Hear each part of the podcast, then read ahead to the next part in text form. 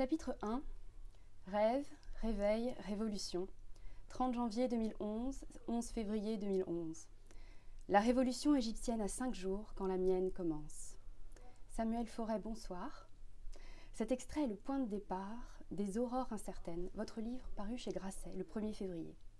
Journaliste, reporter de guerre, prix Albert Londres, écrivain, fils, frère, mari, père, homme, quels sont les pouvoirs des mots pour vous et qu'est-ce qui leur échappe?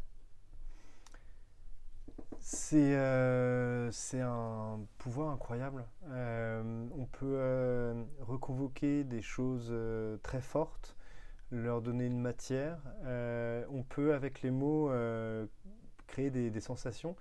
L'image, le, son, ils participent, mais comment on peut dire quelle est la texture des choses? Comment on peut dire qu'est-ce qui se passe à l'intérieur des autres ou à l'intérieur de nous-mêmes? Comment on peut euh, décrire euh, ce que, ce que ça sent, ce que, ce qu'on perçoit, comment ça vibre Rien que je vais vous donner un exemple précis. euh, je ne pense pas qu'une image ou un son aussi bon que ce soit pris, aussi bon que ça puisse être transcrit, puisse capter ce que c'est qu'u- qu'une frappe d'artillerie, par exemple. Une frappe d'artillerie, ça, ça frappe d'abord dans les entrailles, c'est très très fort, ça résonne dans tout le corps. Et ça crée d'abord de l'angoisse, ensuite ça réconforte parce qu'on on se dit c'est bon, on n'est pas, dessous, on y a échappé, puis ensuite on s'inquiète à nouveau.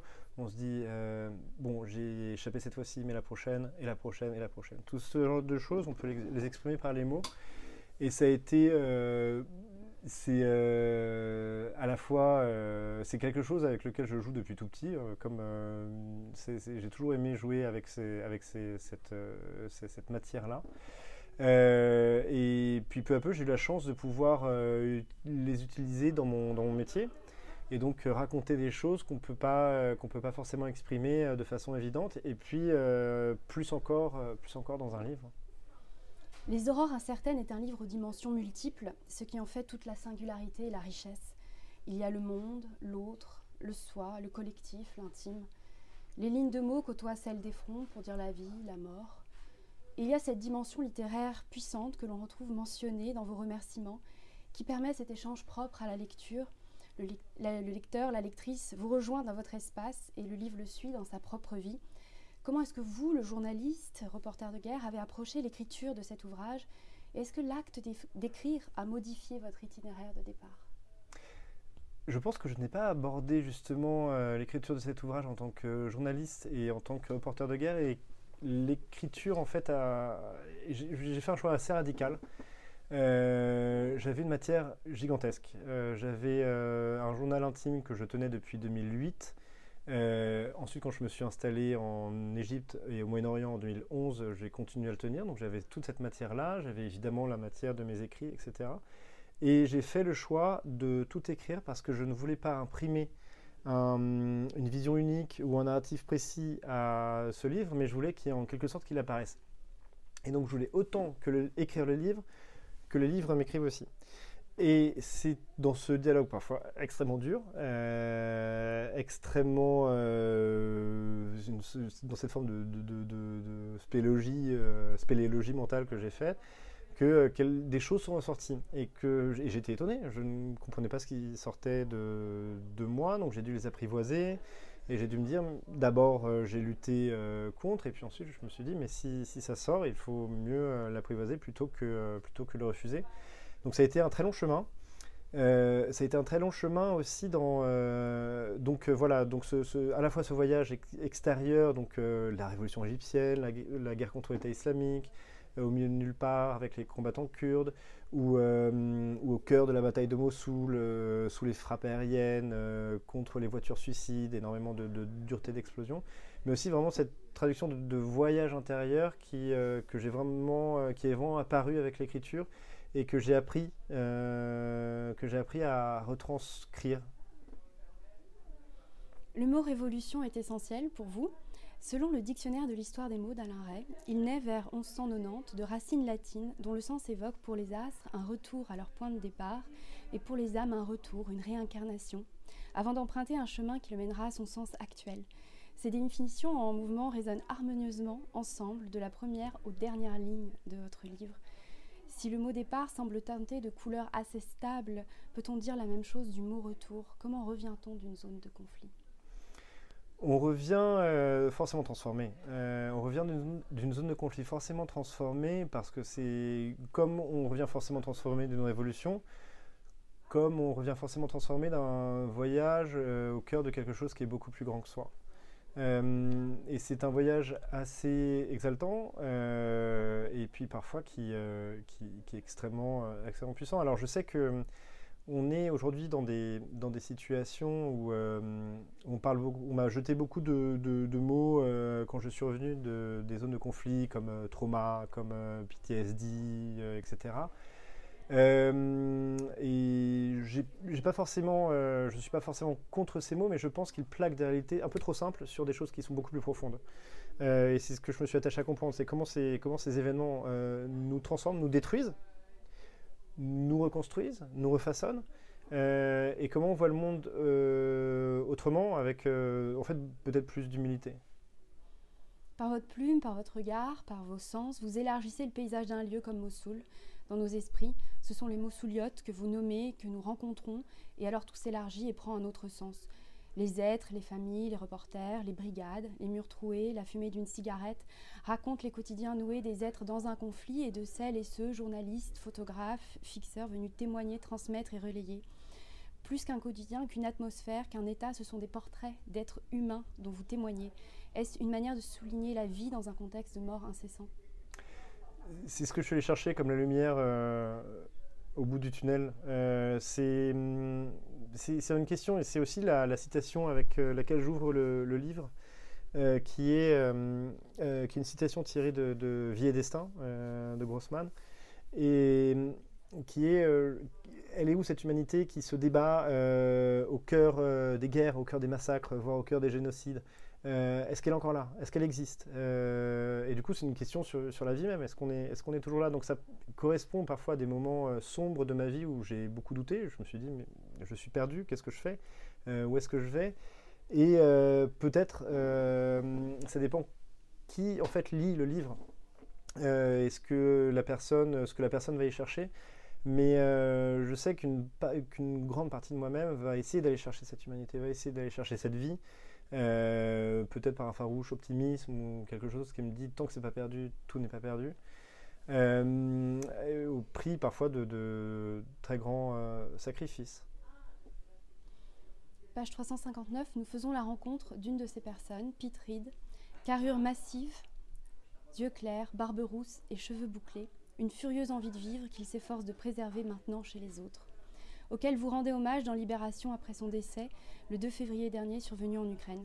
Pouvez-vous expliquer à ceux qui n'ont pas encore lu votre livre comment vous avez rencontré et qui était Pete Reed c'était un personnage assez incroyable qui était, euh, qui était étonnant parce que c'était un type qui était très grand, qui donnait l'impression de déborder euh, partout, qui avait ce côté un peu éléphant dans un magasin de porcelaine. Euh, qui était maladroit en, quelque sorte dans le monde normal. Il était plein de tics, il était, euh, il était un peu presque gauche. Et, euh, voilà, et c'était un ancien marine qui avait fait deux tours en Afghanistan, un, type, un type un peu compliqué, mais un jour je l'ai accompagné sur une, sur une opération de prise d'un petit village par des, par des combattants kurdes irakiens, un village effectivement qui était tenu par l'État islamique.